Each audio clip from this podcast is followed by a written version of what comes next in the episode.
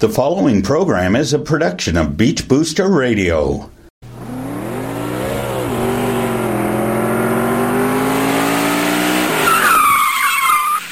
Welcome, race fans. Here's your local racing authority, Sam Chapman, with this week's Sound of Speed on Beach Booster Radio.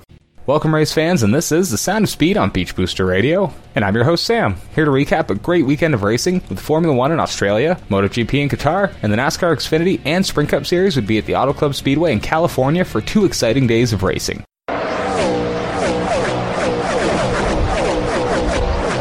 I'll get things rolling with the Formula One season opener in Melbourne, Australia, with the Australian Grand Prix. Mercedes would pick up right where they left off in 2015, locking out the first two positions in qualifying, with Lewis Hamilton getting the pole and Nico Rosberg lining up beside the Brit. When the lights went out, the Mercedes duo would stumble, and Ferrari would be quick to take advantage, as Sebastian Vettel and Kimi Raikkonen would take the top two spots before turn one. Rosberg would fall to third, and Hamilton would receive slight wing damage after contact with his teammate going into turn one, and fall back to eighth before mounting a comeback. Sebastian Vettel would pace the field until a scary incident between Fernando Alonso and Esteban Gutierrez that saw Alonso's McLaren Honda flipping through the air before coming to a stop on a set of tire barriers. This would bring out the red flag, freezing the field so track crews could remove the destroyed cars. During the red flag, teams would fit a fresh set of tires to the cars, with Ferrari going with the option or softer tire and Mercedes choosing the medium compound tire for their final stint. Ferrari would soon feel the effects of the softer compound and be forced to pit for fresh rubber. Rosberg would take the lead in his Mercedes and not look back for the remainder of the Grand Prix as he went on to score the win in the Australian Grand Prix. Lewis Hamilton would rebound nicely from the stumble on the start to come home in second, and despite spinning out in the final laps, Sebastian Vettel would come home in third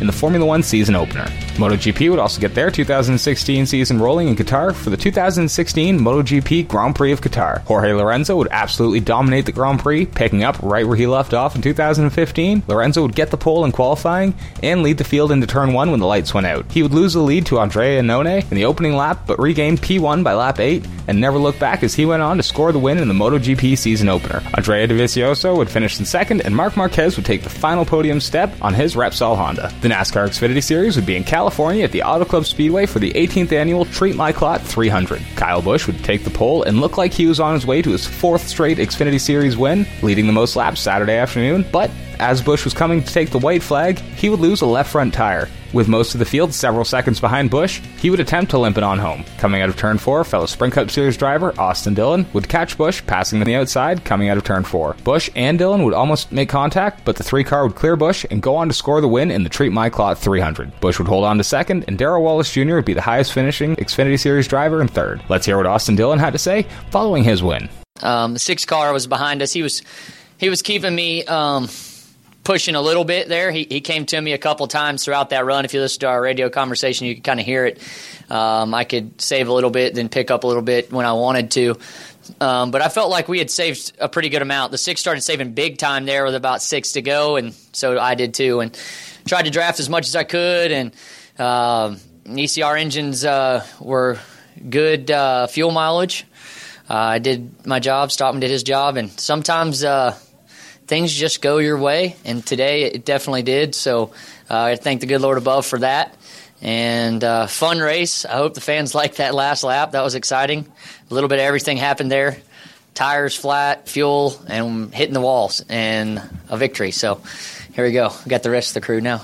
The NASCAR Sprint Cup Series would also be at the Auto Club Speedway for the Auto Club 400. Saturday's Xfinity race winner, Austin Dillon, and last week's winner, Kevin Harvick, would lead the field down to the drop of the green flag Sunday afternoon. The first yellow flag would fly when Chris Buescher would lose a right front tire, sending his 34 Ford Fusion hard into the turn 2 wall early on. Buescher would sustain damage, but be able to continue. Lap 49, the yellow flag would fly again when Kyle Larson would have a hard hit after he would lose a left rear tire going down the back straightaway. Larson would attempt to save his 42 before brushing the outside wall and then shooting across the track and hitting the inside safer barrier a ton, lifting all four wheels of his 3,400 pound Sprint Cup Series Chevrolet off the ground before coming to a stop. Larson would call the hit the hardest of his career, but he walked away okay. Trevor Bayne would be the next driver with tire issues. He would send his Roush Fenway Racing number 6 Advocare Ford Fusion hard into the turn 1 wall, spreading debris all over the track and bringing out another yellow flag. Danica Patrick had a solid top 20 run going before she had an issue with the 5 of Kasey Kahne. Kahne and Patrick would be racing down the front straightaway when Kahne would attempt to side draft the 10. Slightly misjudging her position. He would hook the 10 car, sending Patrick hard into the outside wall,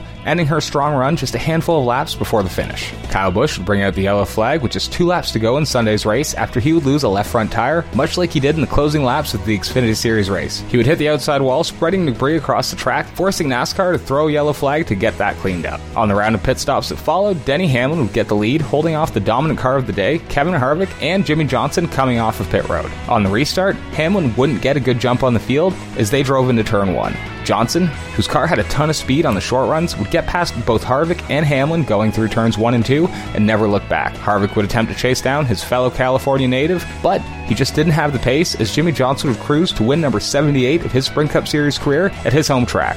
The Sound of Speed pre race picks would come home 1 2, with Johnson edging out Harvick, Hamlin would finish in third, and Joey Logano and Ricky Stenhouse Jr. would round out the top five in the Auto Club 500. This is win number two for Johnson in 2016. Let's hear what six time had to say following his win. Yeah, just a. Uh a fun race. I mean, I, I, I, love the rules package and how the car drives. And then when we come to a track um, like we have here in an old surface, it is so much fun to drive the race car. And so much that the driver can control, um, setting up passes, looking for lines. Um, really just, just a ton of fun. Started 19th and worked our way forward quickly.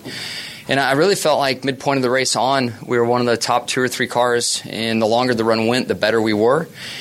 And um, let's see, two stops from the end, we pitted. The caution came out shortly after, and I, really felt like I could hold on and, and, race for the lead. If not, maybe move move back to second or third. And I dropped like a rock, and, and was pretty bummed out at that point, and wasn't sure how the finish would go. And then Kyle had more unfortunate luck here with the tire, and it set up that uh, that final caution and pit stop. And I don't know where I came in in the pits, but I know I came out way further forward than I did going in. My guys just crushed the pit stop and a great restart. Um, great driving car. We weren't the best on the short run in the previous all the previous restarts, but that that restart, those two laps, whatever Chad did with tire pressures and adjustments on that last stop, the car was incredible. And I got a great launch off the bottom of turn two, and was next to the four down the back. And then I was just praying that I would hear um, clear as I turned into turn three, and eventually I did. And uh, at that point, I felt pretty good about bringing it home with just one more lap to go points as NASCAR heads into its Easter break. Kevin Harvick leads Jimmie Johnson, Carl Edwards, Denny Hamlin, and Kyle Busch rounds out the top five in the NASCAR Sprint Cup Series drivers' point standings. Ricky Stenhouse Jr. would get his first top five of 2016. Here's what he had to say post race. Yeah, it was good. Um, we had a really good fast Fastenal Ford on the long run, and uh, that was kind of where we excelled. And uh, you know, we were we were struggling on the short run a little bit. I thought we had a 10th place car. Uh, and then that uh, last caution came out, and um, my boys made a, made a great pit call on pit road. Uh, made some good adjustments and uh, and had a good pit stop. And uh, you know we restarted in the outside lane, which was really good for us. Restarting on the bottom uh, wasn't very good for us all day, so uh, I was able to to run the line that I preferred. And uh, you know I think we were three four wide going in turn three on that last lap, and um, you know that was a lot of fun. This this racetrack's uh, always been uh, a lot of fun to race at. This package is, has made it even more fun for us drivers, and um, you know it was a, a good day for us. This weekend, the NASCAR Sprint Cup Series drivers take a well deserved break for the Easter holiday. But I will be back next Wednesday to bring you even more motorsports news from the week. Until then, you can head on over to the Sound of Speed's Facebook and Twitter pages to keep in touch and up to speed with all sorts of motorsports news throughout the week. Before I go, I'd like to thank Beach Booster Radio. Without them, the sound of speed wouldn't be possible. Head on over to beachboosterradio.ca to listen to some great music, shows, and keep in touch with everything Wasaga Beach. Hit the podcast tab at the top of the page, and you can find the most recent episode of The Sound of Speed and all the other great shows Beach Booster Radio has to offer. Don't forget to check out the blog, where you can find the digital version of the Beach Booster publication, which is always great to read. You can also download the Beach Booster Radio app from the Google Play and Apple App Store and take Beach Booster Radio with you everywhere you go. That's about it for today. Join me next Wednesday for even more motorsports news. Until then, thanks for listening and have a great week, race fans. The preceding program is a production of Beach Booster Radio, written, recorded, and produced in Wasaga Beach, Ontario.